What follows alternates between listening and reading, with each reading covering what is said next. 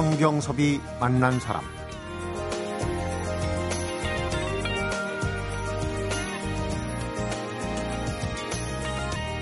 가난한 삶 속에서 자식들을 키우며 느낀 일상의 진솔 그 세월을 함께 해가는 아내에 대한 연민 그리고 중년에서 노년으로 접어들며 느끼는 인생에 대한 애환.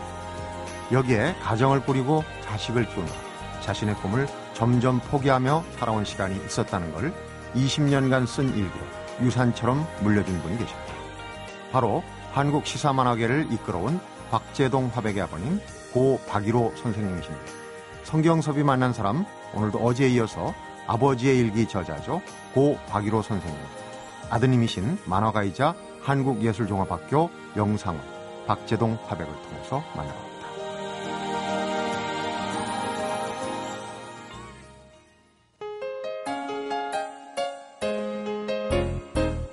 박재동 화백님 오늘도 네. 어, 재밌는 얘기 좀 부탁드리겠습니다. 아유 고맙습니다. 또 이런 기회를 주셔가지고. 네. 어제 그 아버님 얘기 교편을 잡으시면서 얻으신 병 때문에 이제 교단을 떠나신 얘기하며 예. 또 생계 방편으로 만화 가게를 여시 얘기 네네. 또이 만화방의 풍경도 저희가 또 네, 들어봤고 그래요. 했는데 그 아버님 일기가 쓰여진 1971년부터 1989년까지의 그때 물가 얘기도 있고 네. 또뭐 11.6 예, 예. 역사적인 사건 8688도 있고 예. 안에 담겨져 있어서 예. 읽는 분들이 아 그때 그런 일이 있었지 그렇게 느끼거든요. 예, 그런데 아드님이신 박재동 화백은 오히려 그런 얘기보다 네. 아버님 이런 면이 있었나 그런 걸 많이 발견할 수 있었겠어요. 그렇죠. 저는 이제 몇 가지로 우리 아버님의 철학은 나는 이렇게 생각했어요. 우리 아버지는 지원을 하되 간섭을 안 하는 스타일이에요. 음, 그래서 자기 삶은 자기가 알아서 이게 우리 아버지 요즘 박목형 뭐 이런 얘기를 또 붙이기도 하는데 자기 삶은 자기가 알아서 이렇게만 생각했는데 우리 아버지 글을 읽다 보니까 생각하는 삶이 아버지의 철학이래요. 자기는 평소에 소신이 네. 생각하는 삶을 살겠다. 그 저는 우리 아버지에 대해서 정말 몰랐던 거죠. 아버지는 그냥 무슨 풍경처럼 큰 나무처럼 뭐 그냥 이렇게 늘 계시는 분이고 든든한 배경. 그리고 또 이렇게 장사하시고 늘 이러시니 생각하는 삶이 뭐 필요가 있겠나 이런 생각을 나도 모르게 했을 수도 있어요. 네. 그게 참 내가 잘못 생각했구나. 어, 그냥 이렇게 뭐 만화방하고 이런 하면서도 자기 나름대로 생각하고 사회 문제에 대해서 자기 나름대로 평을 하고 네. 늘뭐 이런저런 살아가는 문제 그런 생각을 하고 사셨다는 게 좀 새롭고 음, 그리고 그 다음에는 아, 이렇게 실제로 어려우셨나 하는 걸 느꼈어요. 제가 아버지 어머니가 너무 힘들게 고생하신다는 건 알죠. 네. 그 느낌 전체는 아는데, 근데 저기 보면 구체적으로 돈을 빌리고 아, 몇년 동안 갚고 음, 그런 게 다 우리 자식들 아들 때문에 특히 특히 mad아들이신 예, 예, 아들 박화백의 예. 화실 열어주느라고 뭐 돈 빌리고 그런 것도 거. 빌리고 나는 집에 그냥 아버지 어머니는 나한테 괜찮다 늘 그러시거든요. 우리가 좀 힘들구나. 이런 말씀하셨지. 돈을 빌렸다 뭐 했다. 이런 말씀은 안 하셨어요. 그러니까 음. 그 너무 걱정하지 말고 네 할 일 해라. 네. 이런 편이었기 때문에. 근데 이번 일기를 보니까 아 그런 거 하나하나 돈을 마련하고 또 그걸 또 갚기 위해서 그렇게 몇 년을 애써야 되는지. 그때마다 고민에 휩싸여서 근데 안 해줄 수는 없고. 나는 그걸 몰랐던 거죠. 네. 참 그런 걸 생각하니까 아 이렇게 힘드셨구나 그런 것들이 또확 와닿더라고요. 아버님이 일기를 쓰신 이유 중에 하나가 어제 말씀하셨지만 자식들이 곁에 있어도 부모님 사정, 부모님 생각을 잘 잊지 못할 수가 음, 있어요. 이걸 유산으로 네. 내가 이때 이랬노라고. 네. 그러니까 이제 제가 주제 넘게 좀 참견한다면 예전에 불효 얘기할 때 어머니가 네. 맨날 조기 대가리만 나는 이게 더 좋아하고 네, 드셨는데 네, 아들이 성공하고서 조기 대가리만 사다 드렸다는 웃지 못할 그 일화가 있지 않습니까? 그러니까 좀 그런 부모님 속, 부모님 사정은 정말 나중에 이렇게 일기라도 대하기 전엔 알기가 모르는 거죠. 그래서 나는 이 일기라는 게 정말 중요하구나 하는 게 느끼는 게 제가 일기를 몰랐으면 우리 아버지에 대해서 누구한테 이야기할 기회도 없고 네. 자식들한테도 이야기할 때 너 할아버지가 요새 애들은 옛날 이야기하는 거 별로 안 좋아하잖아요. 뭐. 5분 이상 못 별, 그러니까 그런 것도 우리 할아버지 옛날에 이런 고생하셨다 이런 이야기 자꾸 하기도 그런 거고.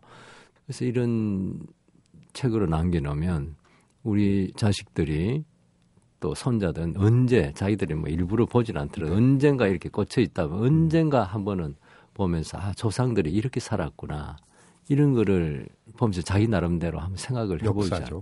예. 예. 거꾸로 아버님의 일기를 보면서 내가 이런 아들이었다라고 생각한 거하고 아버님이 생각하는 아들은 나는 이런 거였구나. 그건 음. 그런 괴리감도 좀 느낄 수 있겠어요. 그런 대목들은 없으십니까?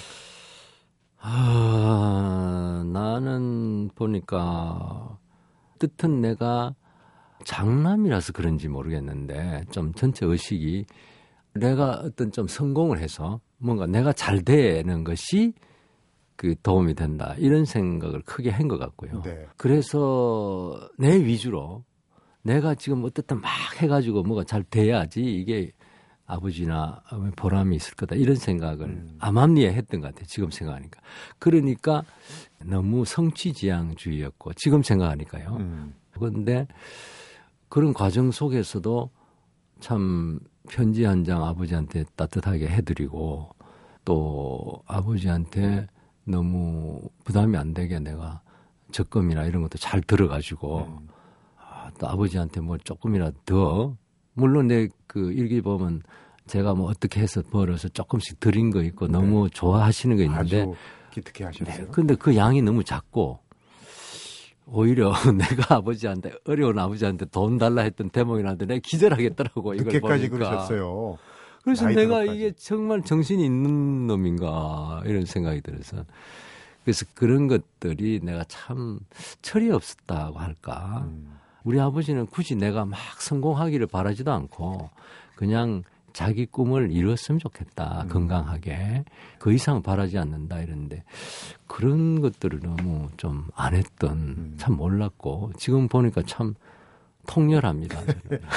그럼에도 불구하고 아버님께서는 일기 대목 대목마다 그 마다들에 대한 자부 또 보람 음. 이런 거가 굉장히 절절하시거든요. 근데 어 아버님한테 뭐 여러 가지 해줄 수 있는 효도 중에 하나가 공부 잘하는 건데 그런 대목이 있어요. 초등학교 때 전교 네. 1등이 네. 고등학교 가서 거의 꼴등이 됐는데 거의 꼴등 아니고 정확한 꼴등을 했었어요. 그러니까 이제 뭐 그림 네. 그리고 한다고 다니시고 네. 근데 아버님이 1등 할 때나 꼴등 할 때나 여일하게 하셨다. 아버님 말씀하신 대목. 아버님이 꼴찌를 전교 꼴찌를 해서 성적표를 가져갔었어요. 왜냐하면 학교에서 호출이 없기 때문에 안 보여드릴 수가 없어서. 아버지가 이렇게 떡 보시더니, 음, 1등 있으면 꼴찌가 있는 법이지. 그리고 그 이상 나한테 말씀 안 하셨어요. 네. 그리고 이제 학교에서, 학교에 불려가셨죠. 그리고 그 다음에, 아, 이건 너무 해야 돼서 내가 공부를 해갖고 좀 성적이 좀 올랐어. 많이 오르긴 했는데, 그때 아버지가 이럴 수가 있나, 이렇게 막 야단치거나 그러시지 않았던 음. 게 지금 기억이 나고. 그런데, 그런데 내 동생 이야기 들어보니까 아버님이 상당히 충격을 나한테 말은 그렇겠죠. 상당히 왜냐하면 이런 고생을 하는 게 다 너희들 공부를 남보다 특히 잘하라는 건 아니지만 그나 그런 대로 잘 했으면 하는 그런 꿈을 가지고 이 만화 가게도 하고 하는데 정규 그들 반꽁지도 정규 꽁지를 했으니 아버님 충격이 아니 원래 예. 못하던 아들이면은 또 속이 들 상하죠. 근데 공부 꽤나 하던 결국은 음. 서울대를 가셨어요. 네. 서울대 가셨고, 어쨌든 그렇게 어, 미대 에서 뭐, 좀 해가지고 어, 예. 미대는 부산 시내에서 그때 당시 네. 그한 사람 예. 혼자. 근데 네. 서울대 예. 가신 것도 아버님 생각과 우리 박화백 생각이 좀 늘어난지 어쩐지 몰라 좀 다르, 다르지 않았습니까? 네. 우리 아버지는 그 일기를 보니까 내가 서울대 합격했다고 해서 아, 막 기뻐하고 그러지 않고 그냥 빙긋이 웃을 뿐이에요. 음. 우리 어머니가 좀 기뻐하셨고 만화방 아들도 대학 갔다. 워낙 천시하니까 음. 막 파출소 그때 뭐 불려가 끌려가고 뭐 재판 단속하고 뭐 네. 불량식품 불량. 그래서 아버지는 일기에 보니까 속으로 기쁘게 생각했었겠지만 큰 내색을 안 하시고 어 기쁘고 다행이다. 제 동이 꿈이 이루어져서 다행이다 하고 바로 그 뒤이어서 바로 이제 등록금이 걱정이다. 그렇죠. 이렇게 나오니까 아 참 나는 바로 뒤이어서 등록금 걱정을 하실 것까지는 그때는 철이 없어 몰랐던 거죠. 아들은 몰라요. 아이들은 부모의 그 심정을 모르고 하수분처럼 그냥 나오는 줄 알죠. 네. 제가 집안 형편이니까 알바를 해서라도 1년 휴학하고 내 돈 벌어서 학교 다니겠다니까 아버지 어머니가 절대 그러지 마라. 학업을 중단하면 안 된다. 음, 네. 그러면서 너 때문에 우리가 힘들다 이런 말 안 하거든요. 그러니까 잘 모르는 거예요. 섬세한 걸 잘 모르는 거예요. 네. 뭐 어디서 나오겠지. 음.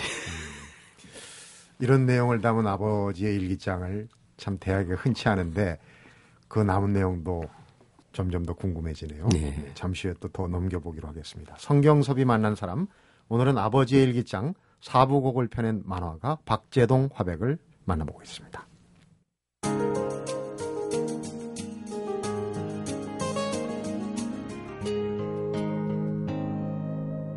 성경섭이 만난 사람 일반적으로 우리가 어머니 하면은 존재감이 이제 헌신적인 사랑. 근데 아버지 하면 지금도 그냥 부양의 의무를 짊어진 아까 얘기하셨듯이 그냥 커다란 나무처럼 배경으로 서 있는 예, 예. 이렇게만 생각하기 쉽단 말이에요. 그래서 예. 아버지 얘기들은 이렇게 개인적으로 어, 마음속에 심중에 있는 얘기를 꺼내놓은 일기를 보지 않는 한에는 참 이해하기 참 어려워요. 아버지라는 존재가. 예, 어려워요. 특히 이제 아버지의 경우도 좀 적극적인 분이 있고 어떤 분은 자식한테 이런저런 불만도 이야기, 이야기하기도 하고 잔소리도 하고 어떤 데 네. 꾸지람도 하고 화 불같이 화를 내고 또 뭐 그림 그린다 그러면 뭐 내 던지고 던지고 뭐 기타 친다면 부수고 음. 이런 분도 계시는 스타일이 있는데 그런 분들도 속 마음은 또 몰라요. 네. 그게 자식을 위해서 그러는 거거든요. 자식이 혹시 혹시 굶어 죽을까봐. 그런 것도 있는데, 어쨌든 우리 아버지 같이 특히 또 말씀을 잘 안 하시고, 그냥 이렇게 간섭도 안 하시고. 속이 깊으신 분. 가만히 보고 계시고, 이런 분들은 더욱더 모르는 거죠. 더욱더 모르는데, 그 일기 같은 이런 게 이제 있어서 섬세하게 이렇게 이런 생각도 하셨구나. 네. 그러면 나는 정말 내 자신이 너무 아까도 말했듯이 우리 아버지도 똑같이 나와 한 같은 사람이다. 네. 아버지가 고향을 그렇게 그리워하셔요. 그 아버지 일기에 보면 네. 고향에 돌아가서 농장을 하고 싶은데 그걸 꿈을 못 이루고 고향에도 가기 힘들고 옛날에 장사를 하면 추석은 추석이라고 또 대목이라고 장사해야지 네. 1년 365 쉬는 날이 없어요. 음, 돈이 들어오는 게 보이는데. 그렇지. 안 할 수도 손님이 오는데. 그러니까 고향도 못 가고 그런데 아버지 항상 고향을 그리워하는 거예요. 그 나는 깜짝 놀랐어요. 고향은 내가 그리워하는 거지. 아버지는 아버지 자체가 나의 고향이기도 한데 아버지가 또 고향을 그리워한다니까 아, 참 이상하더라고. 네. 근데 가만 생각해 아버지도 아버지 아버지도 계시고 아버지도 고향이 있는데 왜 나만 고향이 있는 것처럼 생각했을까? 왜 그 생각을 못했을까? 왜 그걸 생각을 못하더라고. 만화가 박재동을 만든 그 어떤 그 시발점으로 말하자면 네. 초등학교 입학 직전에 송고소 장판에다 그림을 네, 그리신 네, 네, 사건이 네, 있어요. 네, 네, 네. 제가 그때 아버지 어머니가 한 일곱 살쯤 됐을 거예요. 아버지 어머니가 밖에 나가서 안 계시고 아무도 없는데 네. 내가 울산에 그때 파도를 한번 바다를 처음 본 적이 있어요. 너무 감동적인 거야. 파도가 팍 어린 때. 네. 그래서 그걸 꼭 그리고 싶었는데 그때는 정말 요새 요새는 상상할 수 없을 정도로 물자가 없었어요. 종이도 없고 크레용도 없고 아무것도 없는 거예요. 그래서 보니까 송곳이 하나 있어. 네. 그래서 송곳을 보고 아 저걸로 장판에 팍 찍어서 그리면 그리면 되겠구나. 음. 아 나는 왜 이래 머리가 좋지? 나는 이렇게 천재지. 어, 천재지 하면서 막 송곳을 그렸어요. 열정. 그 포말이 확 부서지는 거. 하면서 거의 푹 빠졌어. 아버지 어머니 오시면은 너무 놀랄 거예요. 좋아하실 거야. 음. 그런 이제 생각인데 진짜 오셨어요. 네. 근데 아버지 어머니 쭉 가만히 보시더니 어, 잘 그렸네. 그러시더라고요. 한마디. 네, 잘 그렸네. 그 끝이야. 그리고 나중에 이제 고치시더라고 장판을. 그래서 내가 속으로 아 앞으로 장판을 안 찍어야겠구나 이렇게 생각했는데 그래서 나 항상 기회가 있으면 그 이야기를 하면서 고마워해요. 네. 그 쉽지 않은 거. 그러니까 꾸지람하고 이러 이러면 위축이 되잖아요. 네. 야단 쳤으면 또 달라지죠. 응, 응, 위축이 되고 뭐 꾸지람 한다고 해서 장판이 뭐 돌아오는 것도 아니고 음. 그다음에 내가 뭘 하든 내가 지금 하고 싶어서 내가 몰두해서 팍 했을 때 인정을 해주는 음. 그러니까 내 작품 해야겠다 하면 확 할 수 있는 음. 그런 걸 그때 심어 주셨 자기도 네. 모르게 심어 진 거죠. 그 아버지야 그 아들입니다. 잘 그렸네. 그럼 또 그리는 아이도 있을 수 있는데 그건 아, 아니잖아요. 그 느낌이 있잖아요. 얘기가 좀 빗나고 또 한 가지 사건이 있어요. 네, 어, 학교 다닐 때 이제 그림을 잘 그리니까 포스터를 그렸는데 네. 만화방에 불량식품을 먹으러 가지 맙시다. 이런 내용이었 그래요. 그리고서 그 가슴이 예, 아팠던. 선생님이 이, 사실 저는 우리 집이 나의 천국이었어요. 보물섬이기도 하고 어, 만화 엄청 많지. 그다음 떡볶이, 오뎅, 팥빙수 마음껏 먹을 수 있지. 그 도나스하고 꽈배기 먹으면서 팥빙수 갈아 먹으면서 만화 보면 그 재미라는 게 참. 최고지. 그 어릴 때 최고인데 밖에서는 안 그렇거든요. 학교에서는 선생님이 에, 너 만화방 가지 말고 그 불량식품 먹지 말자. 그런 포스터 그리라고 그래. 아 마음이 참 그래서 그걸 잘 못 그릴 수도 없고 음. 또 내가 또 그래도 그림쟁인데 잘 그릴 수도 없고 그래서 결국 나름대로 잘 그렸어요. 그래도 짜장면을 사주시더라고요. 근데 짜장면을 또 어떤 맛이 없어야 되는데 또 맛이 있더라고. 저런. 응, 그래서 참 마음이 그렇대 음. 얄궂대. 그래서 아버지한테 와서 아 우리 집 만화방 안 하면 안 됩니까? 음. 문방구 같은 거. 근데 아버지 말씀이 돈이 있어야지. 그때 내가 지금 내가 어른이 돼서 아버지 심정이 어땠을까? 자식이 선생한테 그렇게 만화방 가지 말고 가지 말아야 될 곳. 네. 포스터를 그리게 그게 또 하필 제 자기 아들이 자기 만화방을 직업을 그거 참 못 가게 하는 그런 포스터를 그리는 것을 그 마음이 어땠을까 싶은 거예요. 굉장히 네. 착잡하셨을 것 같아. 나는 억장이 무너지죠. 근데 그때는 몰랐지 내 어리니까. 근데 지금은 이제 그런 거 하나 하나 알게 되는 거야. 네. 참 아버님이 대단하신 것 같아요. 일기를 보면서 어 이제 아버님의 입장에서 또 아버님을 이해하려고 하는 그런 얘기들도 많이 하시고 그랬는데 여러 가지 사건 중에 야 이건 정말 이러면은 안 됐었는데 아까 이제 늦게까지 손 벌린 얘기도 하긴 했습니다. 음, 혹시 음. 그런 대목은 그런 게 뭐 좀 많죠. 그러니까 어 내가 학교 갔다가 집에 오면은 저 일할 거밖에 없는 거예요. 보통 아이들은 집에 가면 좀 뭐 텔레비도 보고 뭐 좀 쉴 수 있잖아요. 네, 나는 우리. 집에 가면 만화방을 봐야 되는 거야. 그 대신 우리 화실에 미술학원이죠. 네. 그때- 화실 조그마한 화실에 가면 그림도 그릴 수 있고 친구들도 있고 막 여학생들도 있고 너무 너무 재밌는 거예요. 가고 싶죠. 그러니까 집에 안 오고 학교 마치고 계속 화실에 가서 밤 늦게까지 있는 거예요. 아버지는 그런 거 갖고 나무라고 하시진 않는데 그게 너무 오래 축적이 되니까 해도 해도 해도 해도 이건 너무하구나. 화, 아버지 화가 나셨어.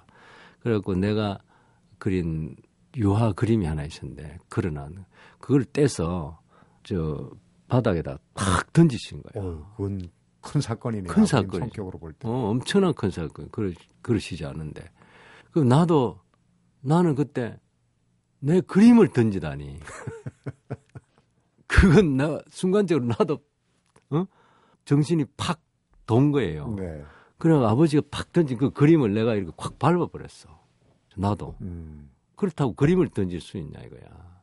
밟은 건 또 던진 것보다 더하죠. 밟은 건. 어, 그 그림. 그러니까 그래 나와가지고 내가 참 눈물이 나더라고. 그래가지고 나중에 집에 오니까 금방 들어오기도 그렇잖아요. 그렇죠. 그래가지고 네. 빙빙 돌다가 나중에 오니까 아버지가 그 뒤에 딱 부러진 그 저 나무가 음. 부러진데 그걸. 아버지가 네, 예, 고치 계시더라고. 그래서 내가 참 마음이 아 그것도 내가 좀 그렇고. 네. 근데 그거 외에 내가 아버지한테 특별히 뭐 못한 거는 따기보다는 학교에 전교 공제에서 불려가고 음. 그다음 아까 그 그림 그 그릴 때도 사연이 있어요. 그 어떻게 이상하게 그 도둑으로 몰려가지고 네. 그 그림 큰 그림을 그리려고 했는데 돈이 없는데 주머니에 돈이 있었어. 네. 그리고 그큰 캔버스 사서 그리는데 그게 공락금이었는 거야.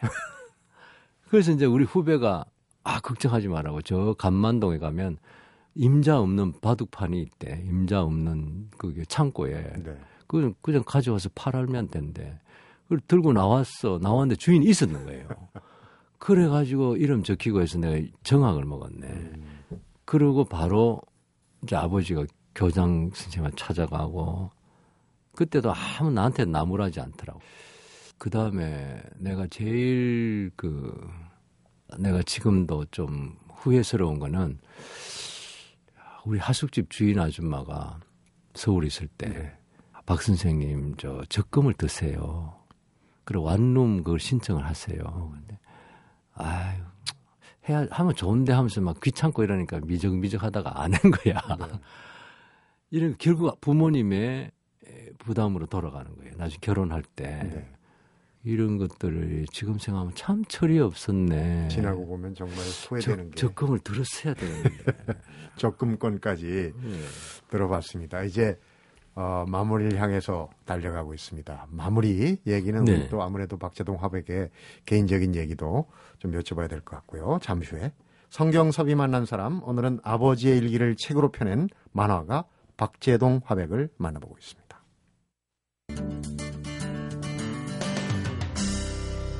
성경섭이 만난 사람. 좀 전에 적금을 들어서 완룸이라도 얻었으면 네. 결국은 아버님이 나중에 그 집장만 네. 또돈 그 충당하시느라 고생한 얘기한데 일기에 보면 아드님이 이 맏아들이 빨리 결혼을 해줘야 되는데 네. 둘째가 먼저 했죠. 네. 어, 우리 막내. 네, 예, 막내가. 예. 아버님이 걱정이 굉장히 많으셨어요. 그, 러셨어요 음. 근데 뭐 나도 결혼을 해야 되는데 그때 뭐가 좀 잘 안 안 풀렸어. 네. 뭐가 그래가지고 어, 35이 돼서 결혼했어요. 그러니까 늦게 한 그때 나이로 서른다섯이면 뭐 만원 중에. 만 아버지가 뭐 말씀은 안 하시지만 속으로는 걱정이 많으신 거지. 저기 사람 구실을 하겠나. 네. 그래서 결국은 이제 선을 봐서 이렇게 결혼했었죠. 네.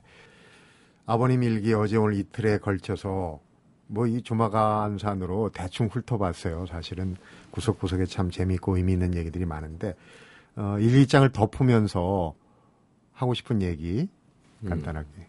아, 우리 아버님이 나는 이거 책을 내고 나니까 우리 아버님이 살아오신 느낌이 들어요. 음. 또 새로 만난 것. 내가 언제 아버님하고 곰살궂게 이야기를 하겠습니까? 네. 옛날에는 참 서로 대화도 없었고. 그래서 아버님을 만나 뵙고 이야기를 한 느낌 들어요. 그 나로서는 참 너무 불효막심해서 좀 통렬한 부분이 많긴 하지만은 네. 또 아버님 성함을 다시 불러보니까 갑자기 막 눈물이 울컥하죠. 울컥합니다. 아버님 성함을 맨날 옛날에는 보호자 박이로 이렇게 썼는데 네. 전혀 안 쓴 지 수십 년이 지났고 지금은 내가 그렇죠 음. 세대주가 돼 있는데 아버님 이름을 다시 불러보니 그 아버님의 아련한 그 성품들 네. 나를 나를 사랑하는 줄은 몰랐는데 아버님 좀 무섭고 음. 늘좀 어렵고 이런 느낌이 어릴 때부터 좀 있었는데 그렇지 않은 아버님을 느끼고 그런 것도 있고요. 그 다음에는 아버님이 힘들어하신 것 중에 하나가 어, 사회적인 차별이었어요. 네. 가난하고 아프고 하는 것도 힘들고 뭐 자식 그 학비 되는 것도 힘들지만 뭐 만화방이다 불량식당에서 사회적으로 이렇게 천시하는 거, 네. 편견 이런 것들이 굉장히 힘이 어머니 아버지 힘이 들었어. 음. 그래서 아, 좀 그런 것이 없어졌으면 아버지가 그런 걸 만화가기를 하더라도 만약 사람들 힘들지만 열심히 하세요. 이런 말들이 얼마나 좋았겠어요. 네. 그럼 아버지도 좀 편하셨을 텐데 참 그리고 지금은 만화를 그렇게 안 나쁘게 안 보거든요. 다그 만화 대학도 챙겨 나도 만화 교수고 지금 교수시고 그래서 이런 세상이라서 하면 아버지가 참 좋았을. 텐데 이런 생각도 들고 네. 음 어쨌든 아련합니다. 네. 그 아버님 생각이 아버님 생각이 아버지의 생각에 대한 이미지도 자꾸 변해요. 네. 아 내가 몰랐던 그런 가치를 조금씩 조금씩 다시 이렇게 느끼게 되더라고요. 네. 무엇보다 제일 큰 거는 아버님의 사랑이 이렇게 크셨나 하는 걸 이제 와서 음, 몰랐었어요 제가. 잘 네. 그냥 뭐 아버지니까 아버지지 뭐 이렇게 생각한 거예요. 비단 박재동 화백의 아버님이 아닌 우리 모두의 아버님의 얘기인데 그 주고받은 편지 아버님 일기장 지금 전시 중이에요. 네. 관심 있는 분들 어디로 가면 만날 수 있습니까? 그 파주에 그 출판 단지가 있습니다. 거기에 돌베개 출판사라고 음, 그 출판사 안에 조그마한 그 전시장이. 있습니다. 네. 예, 거기에 뭐 이것저것 제 어릴 때 그림도 있고 뭐 전시돼 있습니다. 네. 그 지금 이제 나오신 김에 그 이제 시사 만화 한겨레 그림판을 오래 하셨고 어떻게 보면 지금 시사 만화가 조금 홀대를 받고 있다 하는 얘기를 하시는 분들이 많아요. 신문 만화 같은 경우는 예전 없어진 게 같지는 않죠. 네. 예전에는 시- 첫째 신문이 이 지면이 지금보다 작았고 거기에 비해서 시사 만화라는 게그 비중이 굉장히 컸고. 네. 그 다음에는 뭐 지금처럼 인터넷 웹 뭐 이런 것도 없고 어, 신문 자체가 굉장히 비중이 컸었어요. 네. 그리고 지금은 볼거리가 뭐 TV 채널도 엄청 많고 그런 것들이나 이런 게 워낙 많으니까 시사 만화가 반드시 없으면 안 되는 게 아니었어요. 그- 네. 근데 옛날에는 딴 거 볼 것이 없고 신문도 지면이 작고 그러니까 유일하게 그림으로 볼 수 있는 그런 것들이 시사 때문에 그때는 굉장히 주목도가 컸었죠. 음. 그러다 보니 예, 지금은 이제 신문사들이 시사 만화가 그만두게 되면 음. 다시 안 뽑는 거죠. 옛날 같으면 꼭 뽑아야 된다고 생각했는데 지금은 그걸 안 뽑는다고 독자들이 왜 없냐 이렇게 말하는 사람도 없고 네. 또 신문색 시사 만화가를 하나 뽑는 건 굉장히 어려운 일이에요. 그거를 꾸준히 그 정치적인 식견을 가지고 매일매일 뚝심 있게 계속 그려가야 되기 때문에 좀 쉬운 일이 아니고 그래도 시사 만화 자체도 워낙 경쟁이 지금 다른 시각적인 볼거리나 이런 게 워낙 많기 때문에 그거에 쌓여 쌓여서 지금 좀 그런 면이 있죠. 음, 아무래도 앞장서서 걸어온 길이니까 시사 네. 만화가 좀잘 되고 대중들한테도 계속 그 인기를 좀 끄는 게 예, 그래도 그 시사만은 지금도 역할을 하고 있다고 봐요. 그 옛날 같지는 않지. 음, 많은 그 워낙 이 후배들이 참 잘해요. 다들 이렇게 수준이 높아져 있으니까 그걸 잘 감지를 못하는 거죠. 음. 사실은 사람 눈도 음, 다, 다 높아져 있기 때문에 이틀에 걸쳐서 우리 박재동 화백의 정말 웅숭 깊으신 어, 속내가 깊으신 아버님 얘기 꼭 뭐 제 아버님 같고 우리 청취자분들도 아마 아버님 생각을 하면서 들었으리라고 생각합니다. 이틀 동안 어, 의미 있는 얘기 또 재밌는 얘기 잘 들었습니다. 박사님 네, 네, 고맙습니다. 네, 네, 제가 고맙습니다. 예. 성경섭이 만난 사람 오늘은 아버지의 일기장을 펴낸 만화가이자 한국예술종합학교 영상원 애니메이션과 교수 박재동 화백을 만나봤습니다.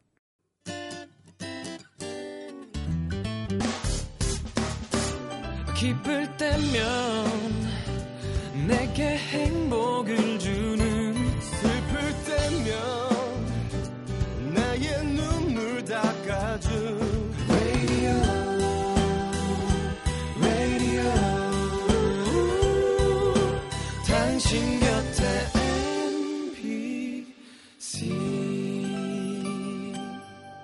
MBC 라디오는 미니와 푹 튜인 어플리케이션을 통해 모든 스마트 기기와 PC에서 청취가 가능하며 팟캐스트로 다시 들으실 수도 있습니다.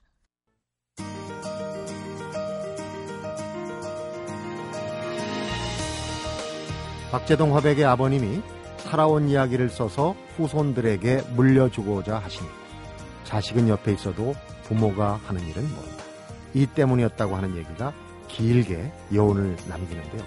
아마 이 말을 제대로만 이해할 수 있다면 부모와 자식 간의 그 어떤 장벽도 허물 수 있을 것 같은데 사람들은 왜 떠나고 난 뒤, 지나고 난 뒤에 깨닫게 되는지 모르겠습니다. 성경섭이 만난 사람 오늘은 여기서 인사드립니다.